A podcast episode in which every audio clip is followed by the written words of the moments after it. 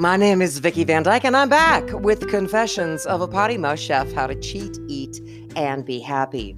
And now let's talk tofu and two more Bruces.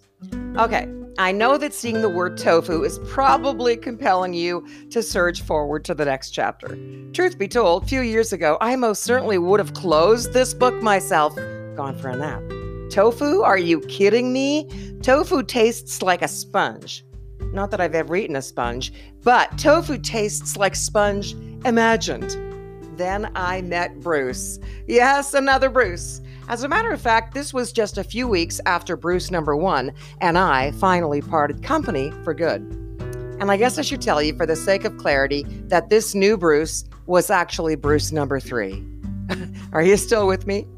Bruce number one, just before Pumpkin Spice Bruce, was a one date wonder and probably the biggest disappointment of my online dating career. Here's what happened. Well, I'd like to say in a nutshell, but I think you know me better than that by now. He contacted me. Turns out he lived on Lake Huron, a few hours south of my heavenly Southampton, but at least he knew the attraction. He was too old for me. Quite frankly, most guys my own age are too old for me, so eight years older is way too old for me. He was quite handsome and a fantastic writer. We shared some poetic emails, some exciting phone calls, and a week later, our initial meet and greet was planned for the first night of my solo week long Southampton rental cottage getaway. Jack was on summer holiday with his father. I was recovering from some minor surgery, and Bruce was willing to drive north if I was willing to cook for him. I even offered him the bunkie to sleep over, and we agreed there would be no hanky panky on that first date. Just dinner, a beautiful sunset, I hoped, and an opportunity, oppor- a chance for low stress getting to know you. We both felt incredibly optimistic. Maybe this would be it. The chemistry on paper and phone was incredible. Maybe the age thing wouldn't be a factor. Maybe this was destiny. Well, the night before our date, the cottage owner, Larry, informed me there was a water issue at the cottage, and he would be there the following day to fix it. Perhaps I wanted to postpone my arrival by a day? No way, said I. I have a friend meeting me. We'll make do with whatever. I wasn't about to postpone destiny. I arrived at the cottage and met Larry in the throes of a plumbing party. Shiloh and I moved in, I beautified a bit, and started preparing dinner homemade cheeseburgers by request, and one of my famous salads. There I was, sipping wine, nervous and excited about my upcoming date. And all the while chatting it up with Larry, knee deep in wrenches and pipes, who, as it turns out, was a fan of my radio show and quite a bit of fun. Now, speaking of wine, Bruce had mentioned that he wasn't much of a wine connoisseur. He was more of a brandy drinker. That should have been a dead giveaway right there. Who the heck is just a brandy drinker? I mean, I know people who have a brandy after dinner, but I'm pretty sure I've never encountered anyone who only drinks brandy. But I was still enraptured by the enraptured by the poetic emails, flirtatious phone calls. So when he asked what type type of wine he should bring for me, I ignored the brandy thing and sweetly replied, "Oh, anything will be fine." that is so not like me. Anything is not fine. I strongly dislike Chardonnays, especially the heavily oak kind. Might as well suck on a picnic table. And sweet Rieslings aren't my favorite either. I'm a little easier to please in the red department, although I do find that certain cheaper table wines taste like yeast. I have learned to love Canadian Baco Noir, and I also love a bold Chianti. But for some reason, I did not specify any of that to Bruce number one. I just said, whatever. I'm never at a loss for wine, and I didn't want to appear too picky. Bruce arrived. We had a big hug at the door, and he even attempted a tiny peck. And you know how within three minutes a woman knows if she'll kiss a guy? Within three minutes, I knew that this was never, ever going to work out. Never, ever, ever. His skin looked like it was made of wax. I'm not sure how else to describe it, but you would have thought the man had never seen a ray of sunshine in his life. He was downright pasty, and he had so much goop in his full head of gray hair that it wouldn't budge in a hurricane. He was wearing a short sleeve dress shirt tucked into his jeans that looked like something my father would have worn 30 years ago. No, we're not talking vintage. He was all smiley and happy and immediately poured himself a glass of brandy, that bottle being the only thing that entered my cottage with him. I kept waiting for the wine he had promised, but it never materialized. In the meantime, Larry was still plugging away at the plumbing, so I invited him to stay for dinner. What was I supposed to do? Let the poor man starve while Bruce and I ignored him while feasting outdoors? I'm not built that way. I wanted water in the cottage, and truth be told, I was beginning to think Larry was more fun than Bruce. Bruce seemed shocked that I would invite the plumber to join us. But what could he do? My rental cottage, my dinner. It was a lovely evening that promised one of Southampton's glorious sunsets over the sparkling waters.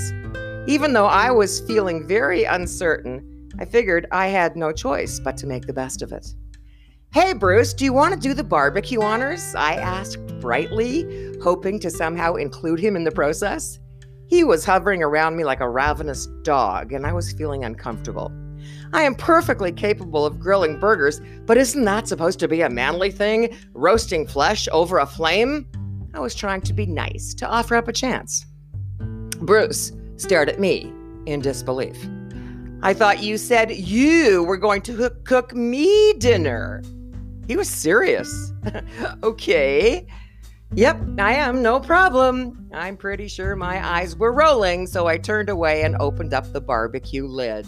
Bruce just about fainted. Really? Are you kidding me? Oh my goodness gracious, Vicki, really? How could anybody possibly cook on that monstrosity? It is filthy.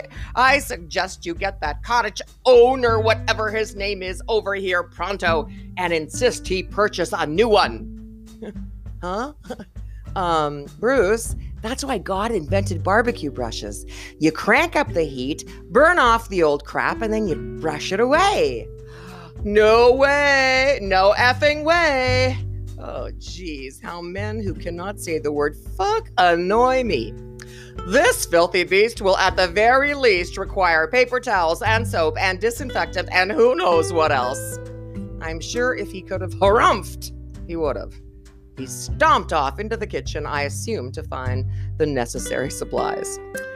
I began wondering how to politely ask him to leave before dinner. I had absolutely no idea how I was going to endure a meal, let alone a night and maybe even breakfast with this man. If there's one thing you may have figured out about me by now, I'm not terribly anal. I live much like I cook, by the seat of my pants. I like a reasonably clean house and a reasonably clean barbecue, but I also like to have fun. And I've learned that anal people are usually too busy being anal to have fun and Bruce was anal times a hundred. Eventually, I finished barbecuing the burgers. I readied the table, which was overlooking the lake, in anticipation of that spectacular sunset. And the men sat down. I went back to the kitchen to retrieve the salad, except I couldn't find it. I'd made it about an hour earlier and just left it sitting on the counter. It was gone. I couldn't believe it. Did someone steal my salad? And then I looked in the fridge. There it was. Bruce had put it in the fridge because he didn't want it to go bad sitting on the counter. I've made a lot of salads in my time, and many of those salads have sat on my counter for way longer than an hour. You know how it is when the wine gets flowing and you keep putting off dinner. And no one has ever died. No one has even ever puked. Not in Brucey's world. Brucey with the waxy skin, rock hard hair, ugly shirt, bad manners, no wine, and clean freak obsession had put my salad in the fridge. So we ate. Larry and I chatted and laughed and enjoyed the food. Bruce sat at his end of the table like a sullen brat, picking at his burger, silent and obviously perturbed. I ignored him. I was hoping for a miracle. You know, the kind where he just suddenly vanishes into thin air. No such luck. But Larry did have to vanish. Oh, please don't go. For a moment to go chat with his neighbors. I started to clear the table. Bruce didn't budge, just sat there sipping his brandy and scowling. You know what, Vicki?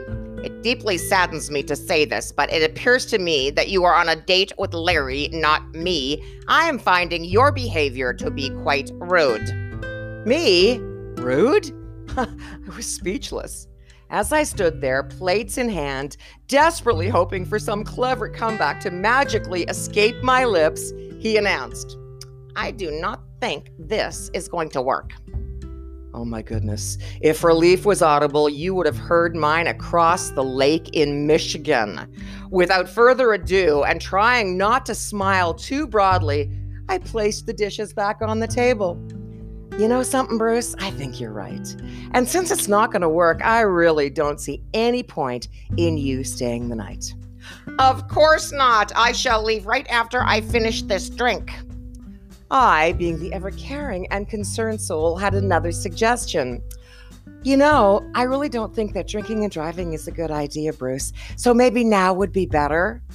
I couldn't believe I said it. Oh, I was so very glad that I did. I could not tolerate another moment. He took the hint. I walked him to his car, and when he opened the hatchback to load up his brandy, lo and behold, if there wasn't a huge bouquet of fresh flowers in a vase tucked into the corner. Now I was truly incredulous. Okay, maybe no wine, but who in the world brings flowers to a first date and leaves them in the car? What was he going to do? Check me out first? See if I was worth it? Hightail it out of there with his flowers if I didn't cut the mustard? Apparently. Nice flowers, I laughed. Who are they for? Obviously, not you. Not anymore. and that was that. He drove off without another word, and I can tell you emphatically that in my entire dating career, I have never been so happy to see someone leave. Bye bye. Larry and I enjoyed the rest of the evening immensely. He couldn't believe that Bruce left, but he didn't care much. The sunset was a beauty. The conversation flowed. We didn't care about the dirty barbecue, and no one died from the salad. I rented Larry's cottage many times thereafter. Sent him a few new renters too, and he and his wife are still friends of mine to this day. So, now that I've covered Bruce number one and Bruce number two, let's get back to Bruce number three and tofu. After Bruce's one and two, I was pretty sure I was done with Bruce's forever. I mean, really, how many can there be? And in the same year. Then I met the captain, online, of course. There he was in his photo, standing on a sailboat, cheeky smile and a hot pink t shirt. Big, strong arms and a hot pink t shirt. Soul patch, you know that little tuft of beard direct, directly under the lower lip, and a hot pink t shirt. I am a sucker for all of these things, so I fired off a quick note. There is nothing sexier than a man in a hot pink t shirt.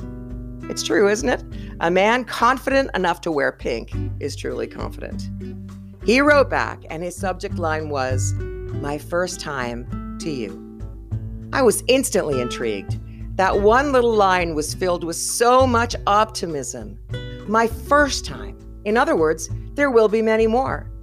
He made a bit of small talk, and then I saw the signature Bruce. There it was, in all its glory. Bruce! What are the fucking odds? I was blown away and almost decided to end all communication then and there. My Bruce track record was not exactly golden. But there was still that beautiful hot pink t shirt, which, as it turns out, was actually red. Oh well, I reckoned, what can a few emails hurt? Ah, let's find out on the next episode of Confessions of a Potty Mouth Chef How to Cheat, Eat, and Be Happy. I'm Vicki Van Dyke. See you next time.